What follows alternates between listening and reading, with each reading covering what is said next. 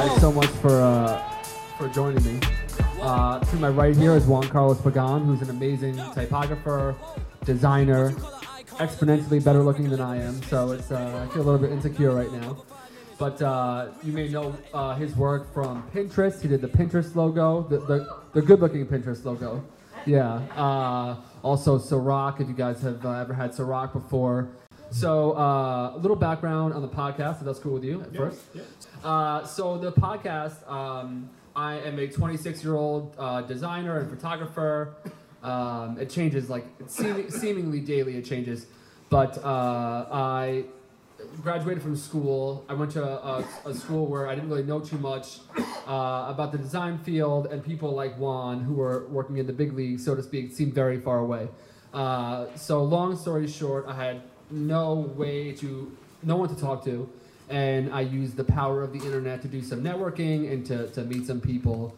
Um, and I started uh, a podcast, which is basically like a radio show where we talk to people. Um, and you know, while I was talking to all these people, like you know, uh, some we both kind of share some of the same mentors, Michael Bierut, and all these people who I had no business talking to whatsoever. Uh, I realized very quickly that the, my journey as an entry level designer would be harder uh, than I thought it would be. You know, as, as is the reality for anyone really who graduates from college. So um, I wanted to. I know that if I was so extroverted and so crazy and wanting to talk to people, I knew that uh, it would be really difficult for other people to kind of find their way through the craziness that is, you know, the, the, design field.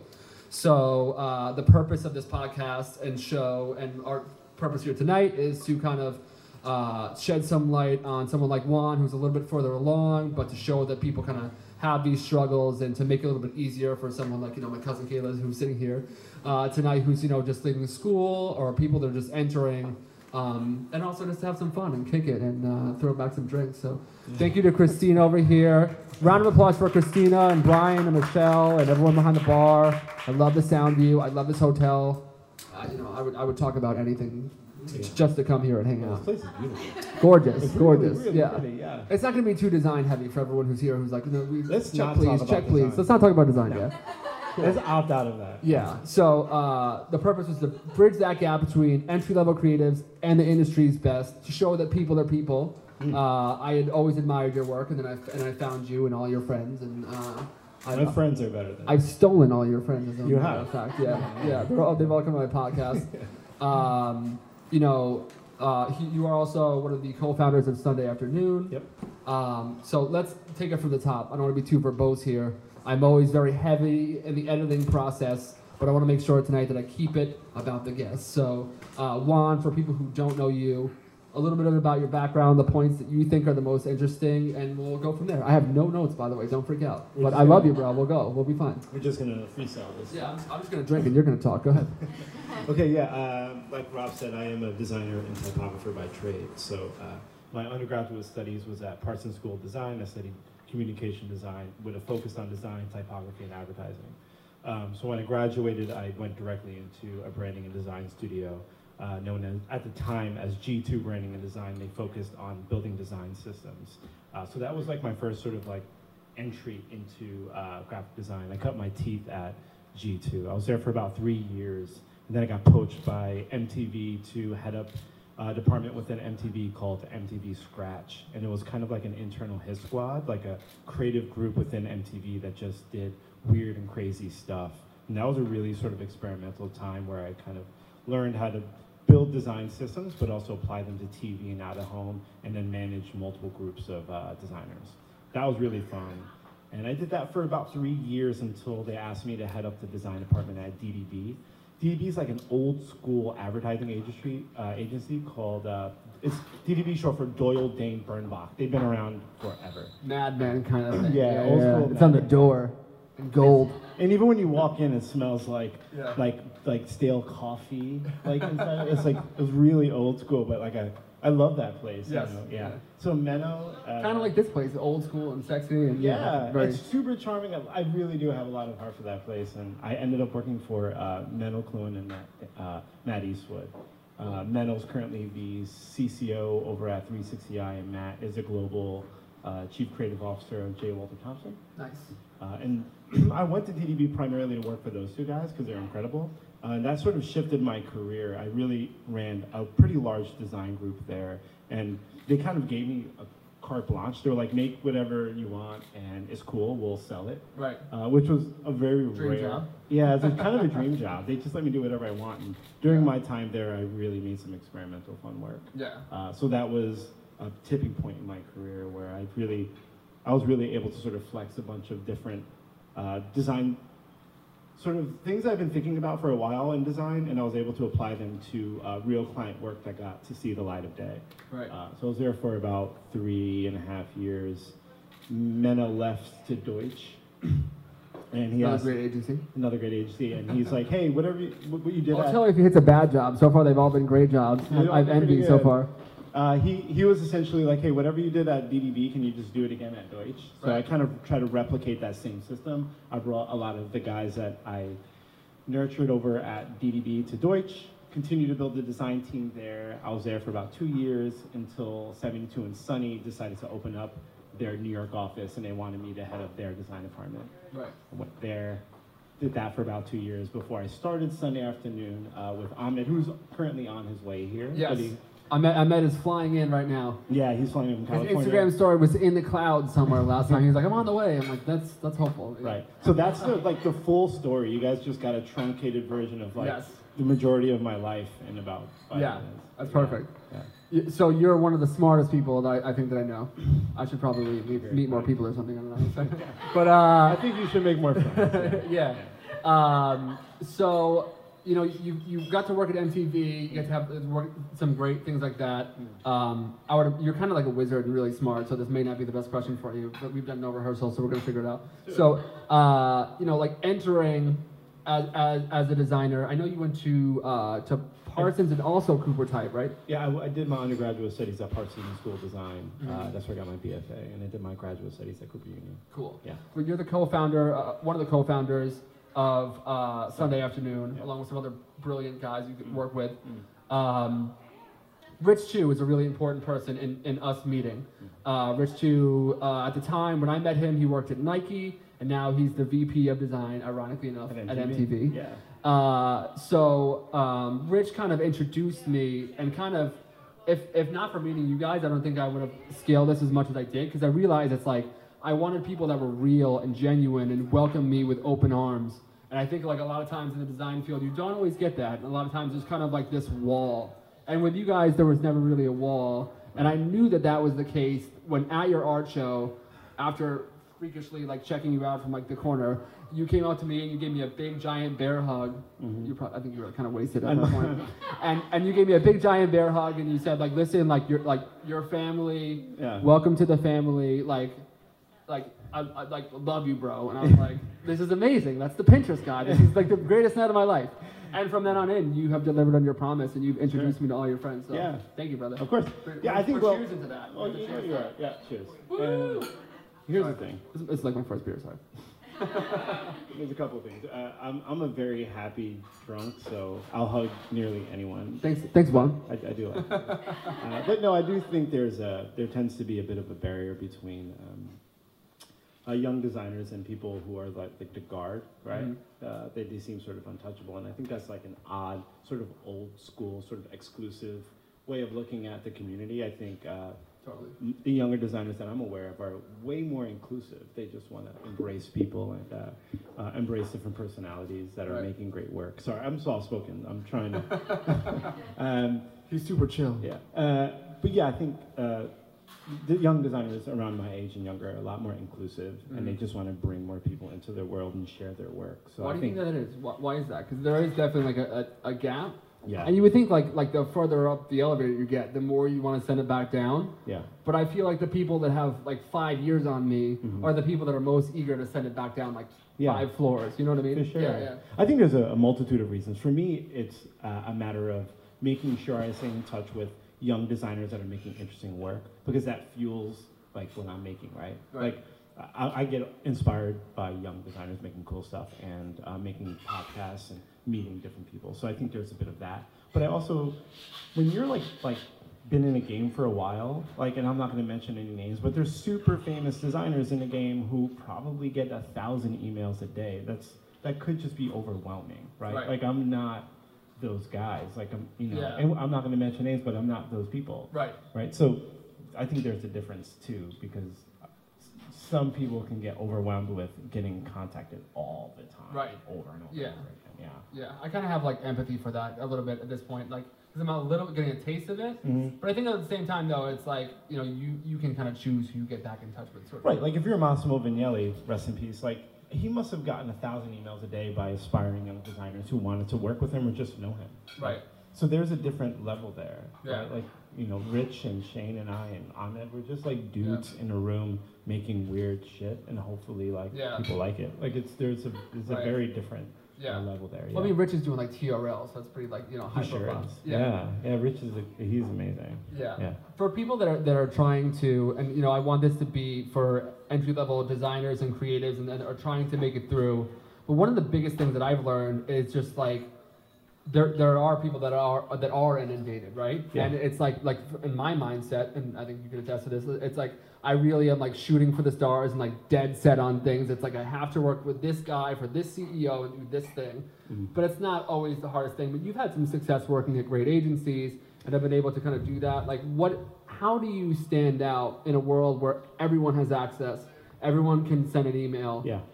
I mean, like, what stands out for you? Because you review people that want. So Sunday afternoon. Mm. Let's give that some context. Should, So I should explain what Sunday Yes, afternoon yeah.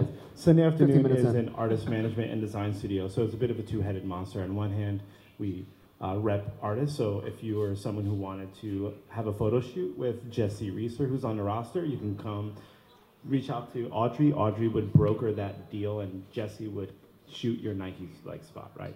On the other hand, if you have a larger sort of production where you need creative directors, designers, typographers, uh, and uh, photographers, Sunday afternoon will take on that entire production. Right. Uh, and we would work primarily with the artists on our roster. So that's kind of how we're structured. We're, we're, we're really interested in collaboration and working with the artists on our roster. So we structured it in a way that uh, any project that comes in, we can share it amongst ourselves like a family, and we can all work together and collaborate Yeah. as much as possible. Yeah. So, so when you have those things, because you guys work with, just to give some context, I mean, like you you've worked with like all these crazy brands, Pinterest, and all this different. I'm not exactly familiar with the most recent stuff, sure. but like some some We do some stuff for Adidas. uh, Adidas, yeah. Pinterest, HQ. Like we, we've done some some fun stuff. Right. Yeah, but we also work with small brands too. yeah. Yeah, it's like a 50-50. So when you guys like work with these kind of high profile brands and like, you- like have these art shows, there's a lot of like attention that comes with that. Mm. So for people that are trying to get on your radar and trying to get noticed, and for people that are trying to break in, you kind of review a lot of that work. What are some of the things that excite you and say like, wow, this is incredible. I want to work with them. I want to represent this person and Sure. scale their work. And Yeah. then some of the things that are just like, ugh, I, I, I can't stand getting this email like every day. Sure. Start Uh, with the good. so here's the thing: repping, representing artists is a really, really difficult thing, right? Like we might like an artist, uh, but we won't rep them if we don't feel like we can offer them an outlet to create the kind of work that they should and can be making. So there's a whole host of variables. Like there's a lot of checklists that go down to uh, why we decide to rep an artist, right? We have to obviously unanimously love their work. They have to have uh, a unique personality and sensibility, right? Like we don't like any overlap from artist to artist on our roster. We want Right. every artist to own just sort of their corner, Yeah. you know. Uh, you guys do that really well, I think. Right. Yeah. and we, we, we have a small roster because of that. Right. So we're looking for unique personalities and u- unique point point of views from art, whether that be typography, photography, uh, CG, motion, graphic design. We're we don't want just the middle, right? There's I feel like it's funny. Like creative work is a microcosm of like society, where you have. 10% that are like exceptional at what they do. You have like the middle, which is like the, the majority, and then you have like like the like the weaker pool here. Right. I, we're looking for the exceptional people that have a very strong point of view, but we have to match that with the work that we're getting. Right. It can't it can't it can't just be this. It needs to be this. Right. You can't just like it for the sake of being weird. It has to have some sort of like Context to it, Right. and we have to be able to be like, hey, we can match this with like Adidas, or we can match this with um, Quiddity, or whatever brand we're working with. We can uh, bring the brands and the artists together. Right. Right. Does That's that make awesome. sense? Yeah, no, Yeah, totally. yeah. For sure. Yeah. So I, what we're looking for is a, a point of view, really, right? Because it's easy. Any 12 year old with the internet access can go on Behance, copy someone else's work with a like a with a with a with a you know uh with Photoshop, Right. and then they're a graphic designer, right? Right, That's, right, right. That's Yeah, the like the, the bar for entry, and I think that's that's what's kind of interesting about like this time is that like it's never been easier to scale your message. Like for example, like you know I started this I, this podcast, I started like on my iPhone, and now I've scaled it across over sixty countries, almost hundred thousand downloads in, in the first two years. I mean that's like out of my iPhone. I mean I do that like you know like laying on the couch in the morning, like it's pretty ridiculous, It's right? amazing, Like yeah, the cost of entry has never been has never been easier. right. But there's also like never been more people to cut to kind of like like sift through. And I think that's what makes it like harder for people uh, like myself because you're sifting through a lot of work to try to find like the some, Because the something people could be in there, you just may not see them. And yeah. often there's like, you know, someone's portfolio is like it usually is an interesting like like amalgamation of like their professors and stuff and people that they're influenced by and uh, direction of where their work is going. So someone's portfolio is kind of like an organism that's growing and changing. Mhm. Uh, so it's it's really hard to uh, to place like good or bad stamps on it. I, I try not to Yeah. do that. It's like wait, there's a nugget here, and if I'm giving feedback, I'm like, you have something interesting going on over here. You should work on curating that and nurturing that because that seems to be more like you versus like you copying Michael Bierut or Right. Stefan Sagmeister or I did a lot of Hitch. that. I did a lot of that. I'm sorry. Well, we, I mean, we all, a lot of young designers do, and that's fine. I mean, it's Right. good to get inspiration, but I think it, you, we stand on the shoulders of giants, right? Like the early stages of my career, I looked up to people like Lance Wyman, and I Mhm. would like do try to make my work look like Lance Wyman's work. right. Uh, but I think when it really started becoming interesting for me was when it turned into my work. It wasn't me doing Lance Wyman; it was me doing JC. Yes. It was like JC doing JC. Yeah. And that's when you really start understanding like your point of view and you start building an epistemology and a methodology. I love your vocabulary. You have the sexiest vocabulary I've ever seen. You know, you He just like building- talks like real like even keeled and just like throws in a word here and there that's like I am gonna Google that word. I'm gonna look it up afterwards. But you start Sorry. building a Much personality love. to your design, right? you, you understand what I'm saying? Yeah, I know, totally, makes totally. sense, Yeah, right. Yeah. So you start like understanding yourself and the kind of work you want to make, For sure. right? Yeah. I think one of the biggest things that I learned from from from our network of friends, uh, and through you actually, I Mm. went went on to meet uh, Shane Griffin, who's your partner, uh, and I remember, you know, it's weird, like in your journey as an entry level designer, I think we're at two very different places. I would like to, you know, I hope that when I'm at your age and where, where you are, kind of thing, or like you know, Do you think I'm old? no. How old are you again? No, no one needs to know. Don't say that. Don't say that. Okay, sorry. You look like you look like like I'd card Tell you. me I'm beautiful. I'd card you. You are beautiful. No. Flip that hair. um, you know, it's weird. It's like I'm, I'm also trying to because when I first started this podcast, I would just interview tho- those people, but I'm now trying to give some context to people that are in the position that I am. I'm just trying to find your way. And for you, you think that like when you leave school, you're hoping that there's going to be these moments of like of mentorship and of like you know you know, this guy, I met so and so, and he put me in touch with so and so, and now I work at the biggest agency in the world. And oddly enough, that's actually not where the biggest shifts in my thinking have come. The biggest shifts in my thinking have come, like, you know, like I remember I was in a taxi ride home with, with Shane Griffin, your partner, one, one of your partners this Sunday afternoon. And, uh, and I remember him thinking, yeah, like, like, I was saying to him, like, he's like, what do you want to do? And I was like, I was like, well, I want to be a designer. But he's like, yes, but like, but what do you want to do? Like, like what, what is your dream? Like, what, what do you want to become of this?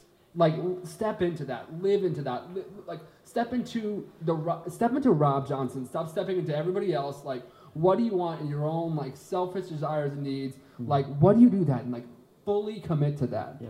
But I feel like for so many people, it's like it's easy to kind of reference these other reference these other points Yeah. and kind of just be like, I want to be like that guy, a little bit of this guy, a little bit of that guy. But it's almost like the moment you double down on yourself, how do you find how do you find that? though? It's so hard to explain. But like, Believing in yourself that? is a tricky one because I think we all are super insecure, like Yeah. self-involved, manic, like designers who are constantly questioning ourselves and sort of hate ourselves in a lot of Right. ways, right? But I Do you hate yourself? a little bit, like we all hate our work a little bit, right? Right. Yeah. Like everyone does. If you make something, you love it and you hate it. It's a Yeah. weird dynamic you have with the work you make, uh, and I think that's a healthy, like, I think that's healthy because that's growth, right? You see something you made, you're like, okay, that was like me at a certain point in my life, and I need to take all the learning from that and move it into this new project. Cool. So I think it's a it's an evolution.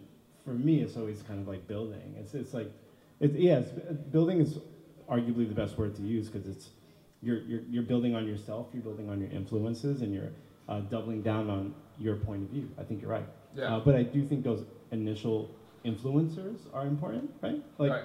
I wouldn't be the kind of designer I am had it had had it not been for like Lance Wyman and Pablo Medina, and, Right. uh, James Montalbano, everyone who sort of shaped the kind of way I look at forms and shapes And in color, the world yeah. and color, right? Yeah. Yeah.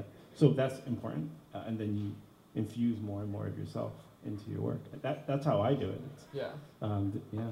Was there was there a moment because you know you get to work in some some great campaigns that received a lot of notoriety. Like Mhm. for example, like in the design community and maybe within your own communities, like uh, like the Pinterest logo. They just assigned a new typeface to it and they kind of like corporatized Mhm. what you had done, and which was kind of like very organic and natural. They took a bit of what I did, and then they just uh, merged it with Neue Haas Grotesk. Yeah. Mhm. They just took your beautiful like handwritten thing and then just like threw on some other things. To, to, to be fair, I, I kind of knew they were going to do that. Yeah. So like it, it didn't take me by surprise. Like Ben and Evan were very like like honest.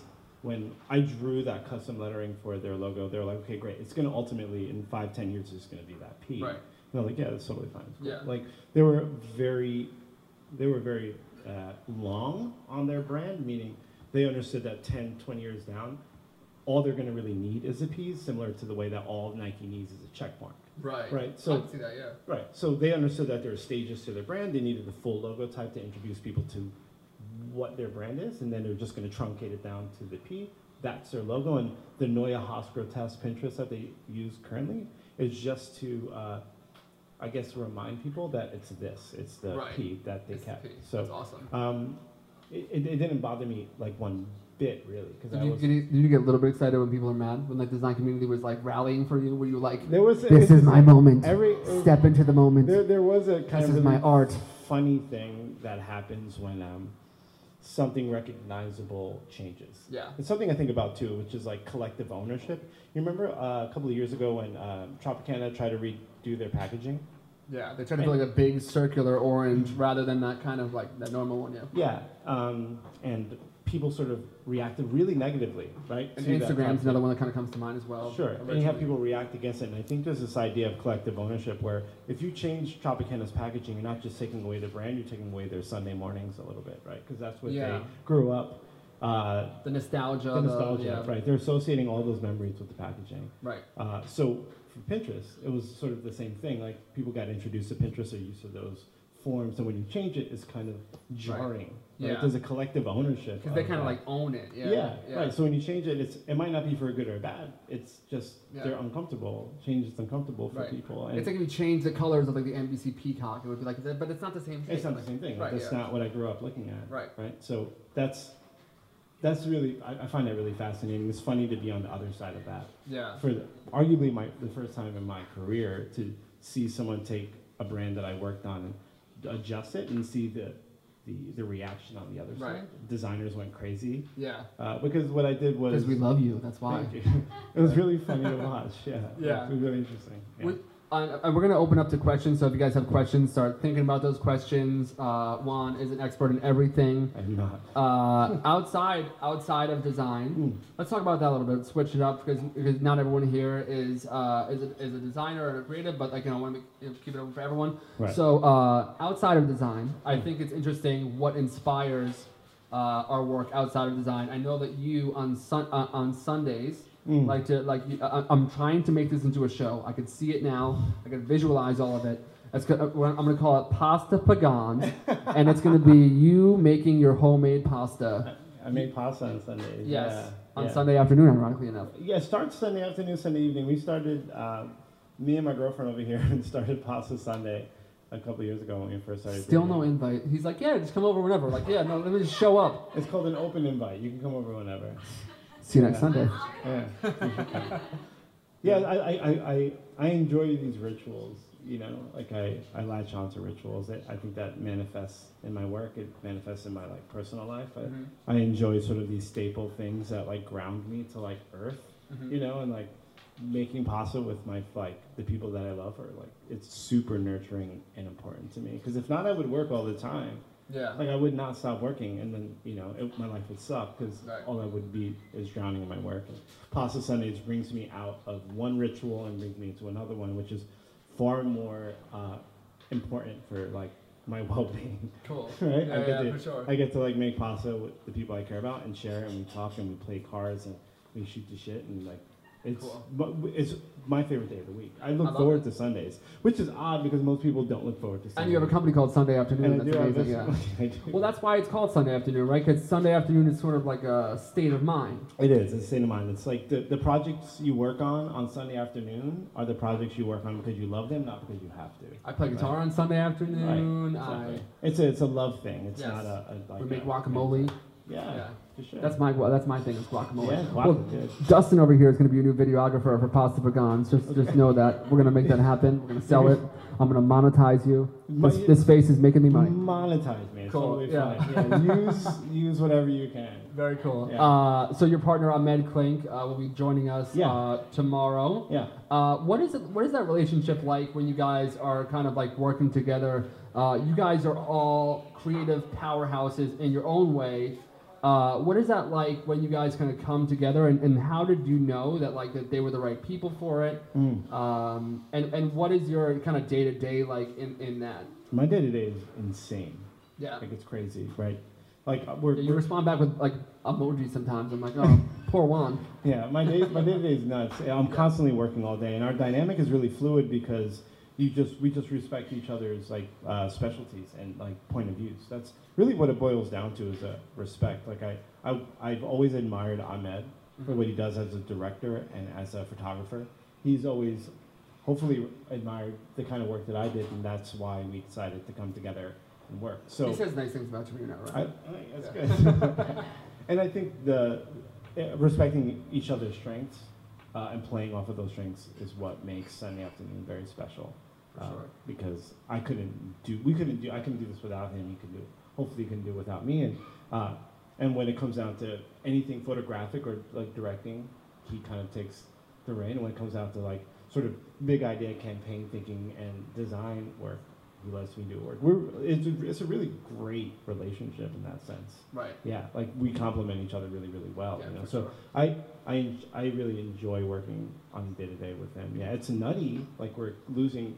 You I'm guys are all a little hair. crazy, a little crazy. it's a little nutty, but it's Yeah. really good. Yeah, Cool. I enjoy it. That's beautiful, and it's amazing to see you guys kind of come together and uh, do all that. So um, we're gonna open it up, and, and any minute now to Q and A. So guys, have some questions ready because we have a small crowd. If you have a Q and A about anything, about Pinterest, about how he gets his fade to look so good, we will Did- did answer. John- did we'll answer all your wait, questions. Wait, John, John Contino's not here, but No, he's not- he yeah, would have John's yelled out about my Yeah. fade already. It's kind of an interesting story. So, so John, so John and uh, John Contino, who will be here tomorrow night as the Yeah. headline speaker. yeah, You guys originally. Uh, we've known each other for ages. Yeah, he Yeah. came up to you because you had a fade, and and we were. We're- It was like a weird designy party, like way back in the day. Like I don't guys, know. it's super pretentious. Like I, I can't paint a, a clear enough picture for you. It's so pretentious. So we're like Juan and John both show up to the party, like, "Yo, what's up, dude?" Like, they, they gravitate toward each other. Well, we're that. both like New York guys, but Yeah. John is like real, like Long Island, Yeah. New York. Tread carefully. We are in Long Island. No. I love it.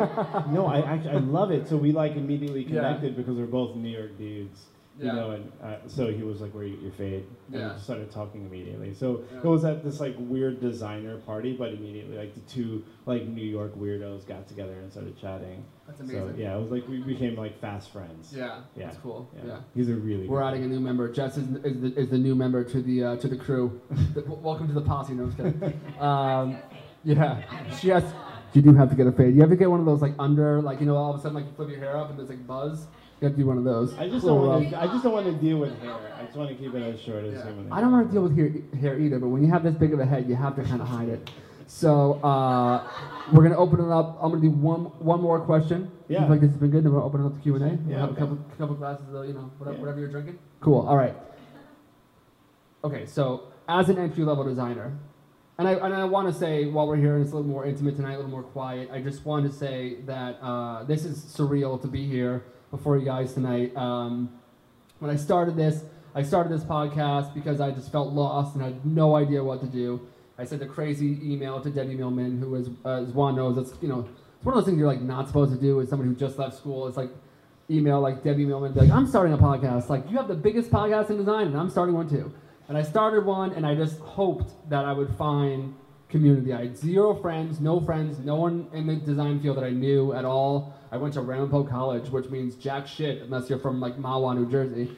Um, sorry for cursing. Uh, but you know, I had none of that. I just it just felt so far away. Mm. And to be here with you tonight and, and have a poster in my room from Jon Contino, who was my favorite illustrator and designer in school. I mean, I used to like scroll through. I- I'd be like in like web design class, scrolling through his stuff. Like, Jon's a dude. man. one day I'm gonna be. Yeah, he's yeah, He's a for real. dude. He's Yeah. the heat. Yeah. He's amazing. Um, and it's been amazing. And you know, the shirt that I'm wearing right now is, is a collared shirt. You wear a collared shirt too, which makes me feel nice. Thanks, buddy. Appreciate you. We both never wore those. Yeah, so- it's swag. yeah, Yeah, that's the gangster I'm- move. This is the New York move. Untucked or tucked? Tucked? Tucked, yeah. Oh yeah. Yeah, I'm It's old. this thing.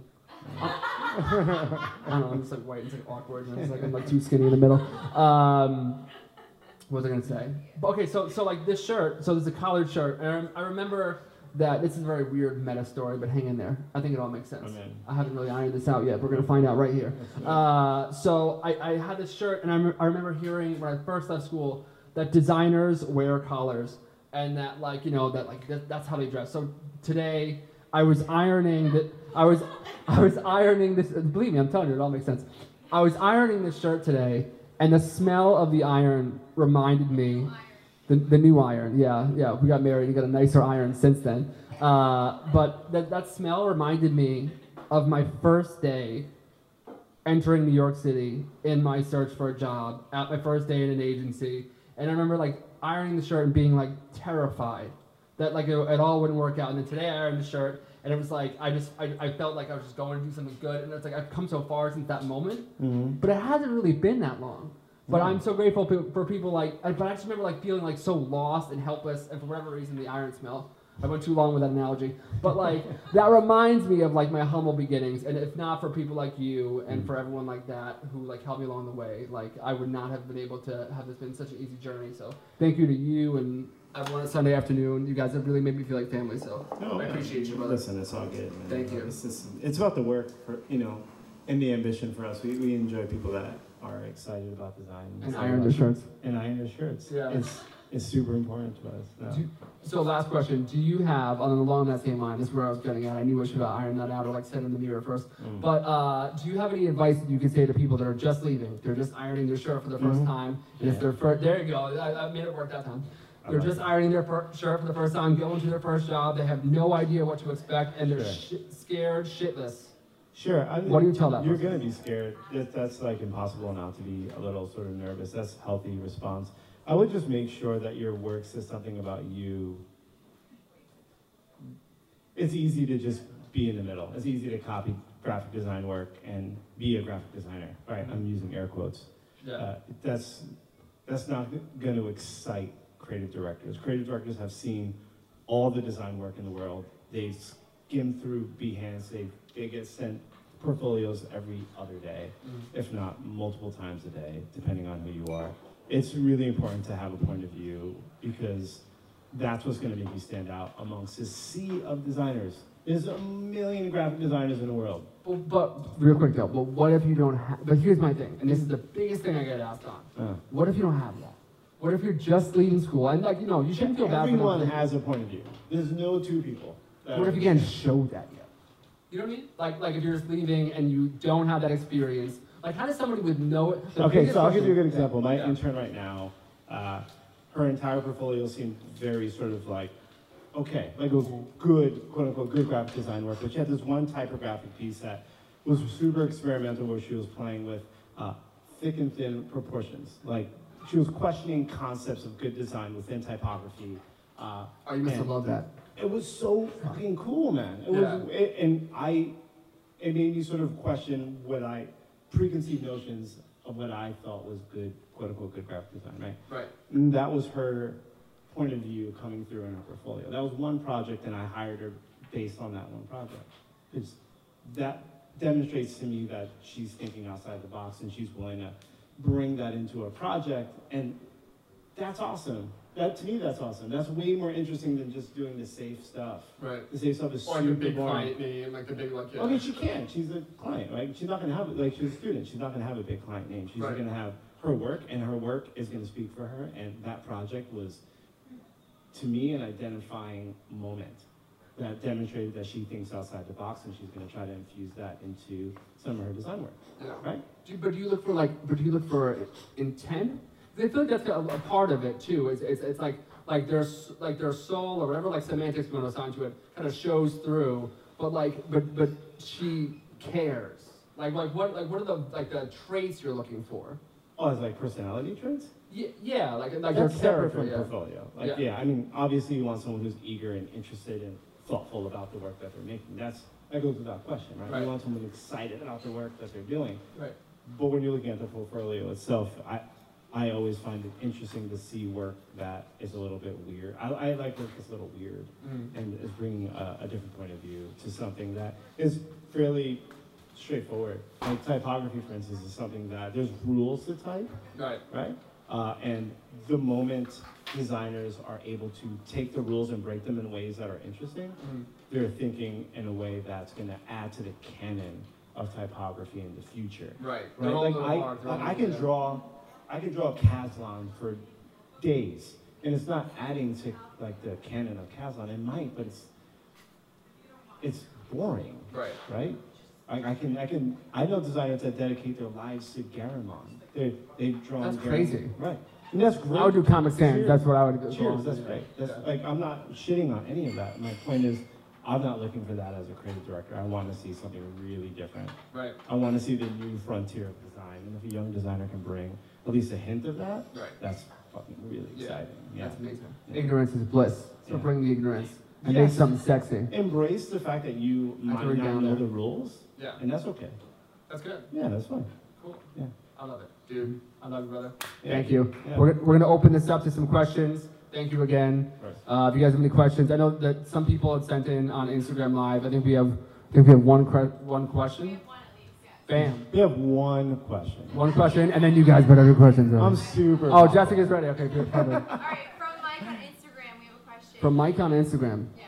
What activities outside of work do you participate in pertaining to design events, meetups, or gallery tours? Oh yeah. Mike will be here tomorrow. Mike's a good dude. I um, I Sunday afternoon as an organization throws uh, annual shows. So we throw.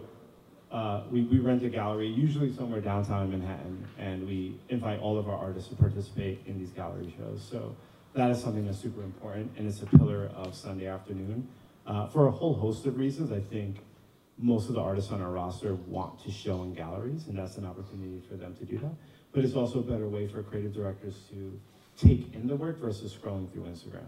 Right. So that is a big thing that I do outside of Yeah. work. I saw that kind of firsthand because I've Right. seen it on Instagram. You see it on the wall. It's like, It's a different relationship you have yeah. with the work, right? yeah, Like you can see something on Instagram, double tap it, and immediately forget about it. But if you see this massive piece that is in front of you, Yeah. and it affects you, and you're thinking about it, it's a very different Yeah. dynamic, right? for sure. And so that's that's one thing that is sort of, I guess, re- related to that Yeah, question. Yeah. For sure. Is there anything else? Is there any other things? Like, what are your thoughts to add to that question? Like, what are some of your thoughts? I know, like, for entry level designers and people that are coming in, like, there's the AIGA and there's all these different things, but Yeah. like, in getting involved in clubs, I know that you were involved uh, pretty heavily with the Type Directors Club. The Type Directors Club and Art Directors Club Yeah. like my two I think it's hugely family. important. Yeah. Especially if you're in a city that has the Art Directors Club or the Type Directors Club or the AIGA. If you're not involved, that's you're doing yourself a huge disservice. hmm Because that's a quick way to meet people that are going to ultimately change your life. Yeah. I met Michael Deal at the Art Directors Club, who then asked me to work on the Pinterest project, which then ultimately like changed the trajectory of my work. wow. And that's the- so like that was just me having a just being a super like involved kid. Like I was just a kid going to the art directors club with like no Yeah, because you were still in school. We talked about this in the podcast. You were still in school, and then you attended these events, Yeah. and then right as school, because you, because that's the reason why I avoided that. Like, how'd you get your first job? Sure. Question. Yeah, I was at avoided that because you were there. Yeah. Yeah, I was at the ADC at a show at the Art Club, and not to plug them too hard, but I was there. Shout out Michael O'Rourke. Yeah, I was there, and I met Kurt Heyman. Kurt Heyman at the time owned G2. Mm-hmm. we took he took a liking to me and he asked me to come in the following week with my portfolio. He was like, "Oh man, you seem like a good dude. Uh, you should come by my office in, in a week and show me your work."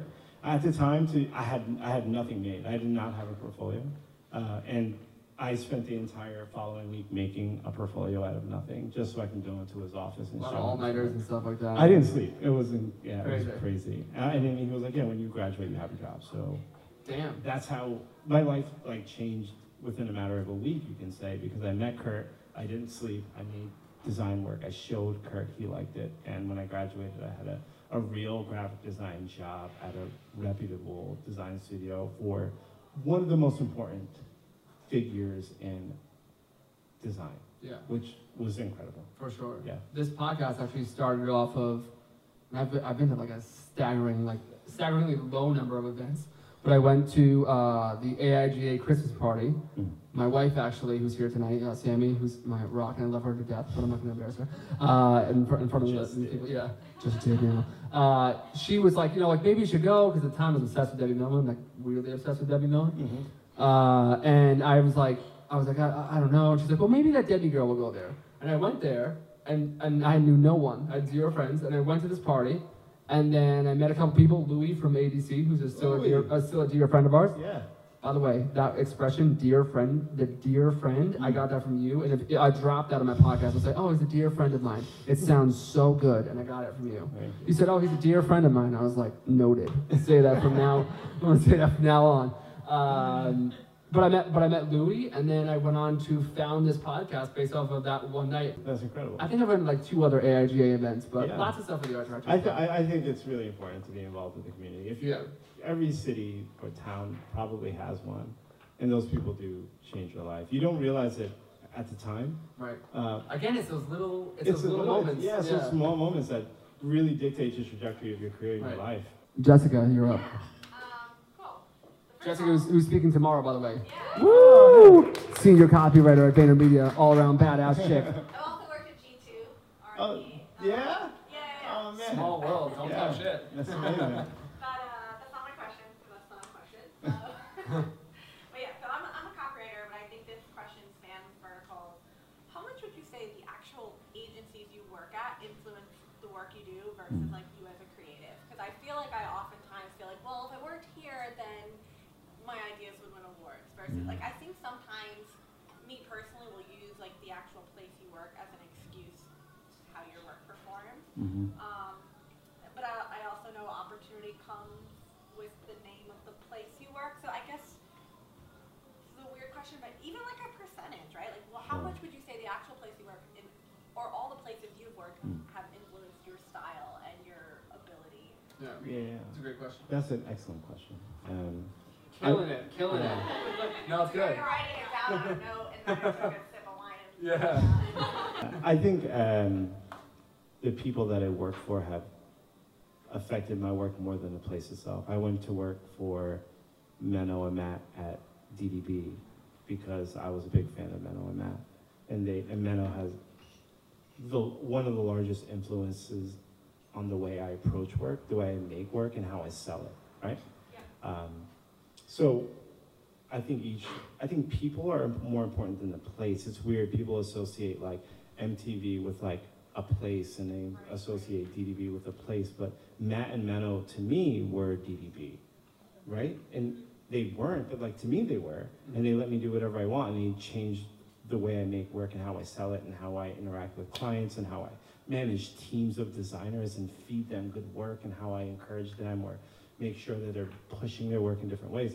So they affected me more than the place. I don't know if that answers your questions, but people associate DDB with a certain quality of work and certain style of work. But if you look at my portfolio, I don't necessarily know if it matches the canon of work that DDB has made. It's certainly my work, I think, and it's a reflection of the people that I work for more than a place that I've worked. I, I don't know if that helps. No, I think that helps. I think uh, that's like kind of a filter I run a lot of stuff through. Like no matter where I'm at, I'm like, is it do I like this place or do I like the person I'm working for? Yeah. And I think sometimes if you are somewhere where you feel slightly like stagnant, you can be like, well, look at the holistic place. Is there someone here you admire that you could learn from? Yeah. Jumping ship. I think that's more important. Um, and I think that's a recent filter I've been like running through my head. Yeah. Yeah. I think working for great people is more important than the place. Cool. Yeah, like, you know, you work for, you, you work for Gary, right? I mean, Yeah. there's arguably no more, no one more inspiring, Oh, yeah. arguably, right? And that's And genuine. amazing. Yeah, and genuine and uh, hard, but also inspiring. All those really great things you want out of a boss. Uh, I think that's more important than the, the name. The name is for the bird, like this for the birds. Like Yeah, work for people, don't work for places. You know? yeah, Yeah. Good quote, work for people, not for places. yeah, Yeah. for sure. See, Uh, I'm gonna use that now. yeah. You not my dear friends. I Yeah, yeah, exactly, exactly. My cousin Kayla's here tonight. Kayla, do you have a question? Hi. So, uh, I have two questions. Okay, we'll take as many as we can. So, uh, one of my questions is, what is the process that you go through when you're designing? Because I know as a writer, a lot of people expect me to just write something and have it done right away, which sometimes happens, but Mm. I know a lot of the time, like, it takes blood, sweat, and tears to get it done. So, Sure. what's the process that you go through in order to design something? Yeah, I, it, it's never the same, right? Yeah. It's sometimes you get an answer and you get to the the answer quickly, and sometimes you're just fighting through. Most of the time, you're fighting through, right? It, it rarely comes right away for me, at least. It's just kind of hacking away at. I view it more like sculpting than anything. Like you have an idea and you're just like hacking away at this like this block until something starts to make sense. So I'm sketching, I'm playing around, I'm editing, I'm messing around until something starts to click or a few things start to click. And as, as those different concepts starts to make sense, uh, I start like writing along that, right? Because design work doesn't sell itself. It's stories sell design, right? So when I'm presenting to clients, I'm not just like, it's not a ta-da moment. It's like, right, this is the process in which I went through to. It's not a coat of paint. Sure, right. This is the process. So I'm, I'm writing concepts as ideas start to formulate. So like my like it's weird. My brain doesn't turn on until I design. So I have to start making stuff in order for the synapses to take place. So I'm, I'm making stuff and sketching right away, and that will lead to concepts, and then I start writing against those. So, I'm sure that 98% of everything I make is trash. Yeah. it's true. And then like it's a damn good two percent though. Let me tell you. But the two percent ends up in front of my clients, and hopefully I'm doing my job right, and I can sell it to them, right? Yeah. So would you say that it's a kind of like a like a state of play and like experimenting, or like?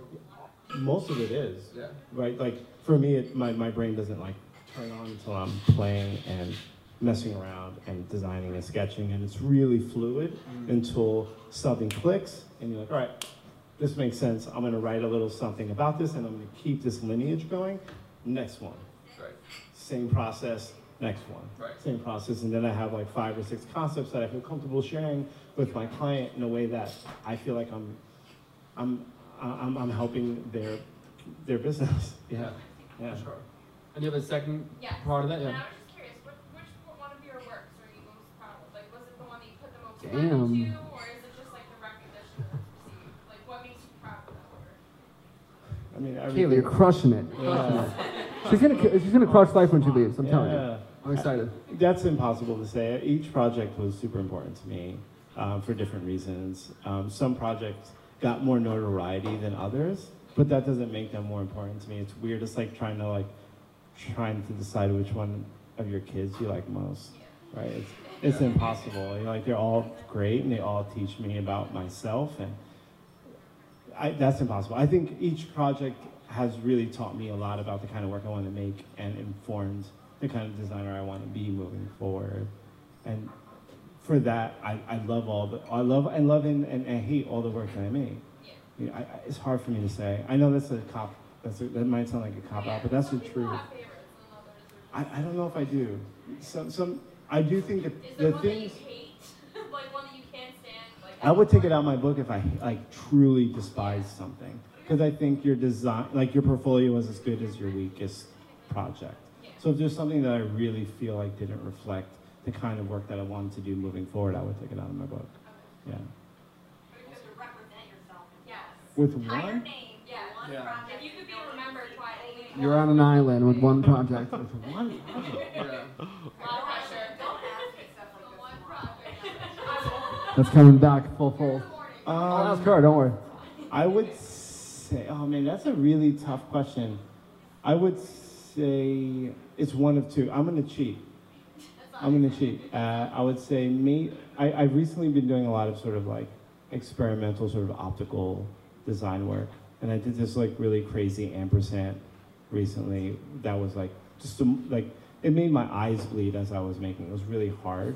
So that project. That's be- the and sign for people not in the typography. It's the and sign. Yeah. Mostly because that, that, that project demonstrates the, the. Do you know that? the Did you know will. that? Yes, oh, yes, yes. Sorry, thought I was woke. My bad. Like the will, like that was really, it took me a long time to make that, it's really hard. But also maybe like the bat I did with Kevin, the Nike bat I did with Kevin because I really enjoy collaboration and that was like a weird, fun collaboration. Cool. Yeah. Beautiful. Anybody else? Any more questions? Right here. Bam. You two. we- We got both of them. We're just losing people. up here. I know. I know nothing about. I just love these type of events. I think they're really cool. But what I wanted to say is, I know like artists, musicians, they need inspiration and they'll go to different cities to find that. Do you ever feel like you need to get out and travel a little bit to get inspiration for your work? Yeah, I mean, I think it's helpful to see other things, right? Like, I think if you're isolated in one place, you're going to have a limited sort of perspective and point of view. Uh, but I think for me, it's more important to just sort of lock myself in the studio and make a lot of stuff. But I don't, I- get inspiration from traveling in different places, but it's, I just have to make a lot of work and lock myself in the studio. Chuck Close has a really great quote, and he says, you know, you know, amateurs wait for inspiration, like like like artists just get to work, and I like that's something I think about pretty regularly. It's just like get in the studio, start making work. It's gonna happen. So that's that's more or less where my headspace is now. Like I love seeing new things, and I'm gonna keep traveling, and that's gonna inform. Hopefully, it's gonna inform me as an artist and as a person. But uh, just me, just sitting down in the studio making work, is arguably more important now for me. Yeah. Perfect. In the back. Um, that's actually funny that you said that you're ignorant. I am not a graphic designer, not a designer at all. Um, I come from a different school of art. Mm. That being said, going back to the comment you made about ignorance Mhm. in the field and that new person entering that, um, what would you say to someone coming from, in my example, the fine art illustration portion? Starting to delve into the graphic design, design idea in a Mm. more pen and paper traditional sense of things. Mhm. I would say not to lose the pen and paper stuff. Like let that inform the graphic design stuff because it's I've I've often looked at work where there's illustration work and then there's graphic design. You can tell that the illustrator is just trying to do his best impression of a graphic designer, uh, and that tends to not sing true from a, like a whole portfolio of work. I think you're you can be an illustrator and a fine artist, and you can bring that work into a graphic design space in a natural way.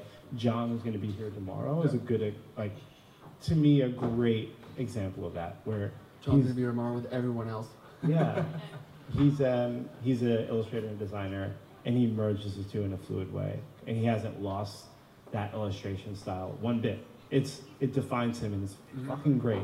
And Yeah. everyone tries to rip him off, and they can never do it quite as good as him. Because it's just his like natural kind of like, Yeah, like his natural like fucked up hand. You know Right. what I'm saying? Like, like it's just like this is me. it's just and, like, Jon. It's Yeah. Jon, and people will try to rip it off. I'm like, that's a wannabe Jon. Right. you know so just be let, that inform your work and i think you're gonna enjoy both more Yeah. you're not gonna have this sort of like clean graphic design stuff but like then you have this other thing that's more illustrative and fun and they're gonna feel disjointed just marry them and let those two speak to each other that's gonna be i, I would that's that would be my two Yeah. cents yeah So any other questions? Justin, bam, powerful Dustin Wolf. I, uh, I really liked your bit on growth uh, and how people uh, evolve through each piece of work that they create. Mm. Do you ever revisit work that you've done before in the past and uh, like murdered it? so say that last bit Uh, and you know, did it and you liked it that much more afterwards? Yeah, I, I, there's there's some projects where I'll revisit and uh, either I'll uh, get rid of it entirely because I don't think it reflects the kind of work I want to do anymore, which I think is really important, like self-editing. But some projects I'll just update a little bit and I'll keep it in the mix because it still has a nugget of my personality and my point of view inside of it. Yeah. Um, more than often I get rid of it because I think you're always shooting to your portfolio should be the work you want to get five years from now, not the work you've done five years ago. Right. And it's a really tricky thing to kind of manage. But a lot of designers like, how do I get like brand more branding work? I'm like, well, your portfolio should reflect that. No one's going to ask you to do something you don't have in your portfolio, mm-hmm. right? That's just a, that's a fact. Yeah. So your your book now should be the kind of work you want to get moving into five years. Yeah. Cool. Yeah. Kind of the North Star. For sure. I think like Justin Gignac weighed in, a good friend of ours weighed in and said that like it's almost like when reviewing portfolios, everyone's always worried about the, the what's the first thing they're gonna open. Yeah. But the biggest thing when doing a portfolio is actually like you know like like what you leave in can totally disqualify the entire portfolio. So if you have a great portfolio, you did work for Nike, you did all this awesome stuff, or you did a product you're really excited about, like that's really great. And then you throw in one project You're which good- is like suspect. It, it, it's like a judgment call on you. It's like it, it, it says more about you as a designer, almost than like your good pro- projects. Self editing is the single hardest thing to do. But like, your but, projects, but yeah. your worst project is a, you're defined by your worst project, not by your best. Right. Because your worst project, a lot of creative directors are like, did he really do that, or did someone else on the team do that? Right. Right. But your worst project's like, oh, he did that. Like Yeah. he did that. Right, And right, that's right. theirs. So take out the worst. Right. Edit. I'd rather see three great pieces in a book versus ten. Eh. Yeah. I think it's really important for entry level designers too. It's like you know, like you got like two or three you're really proud of, put them in there. Just keep those. I used to try and go like full on like ad agency, like I have like eight or whatever. So it's really cool. Yeah. Any other questions here? I want to make sure we got all the questions. Wonderful, beautiful. Appreciate the love. Yeah. Juan, I love you, brother. Yeah, dude.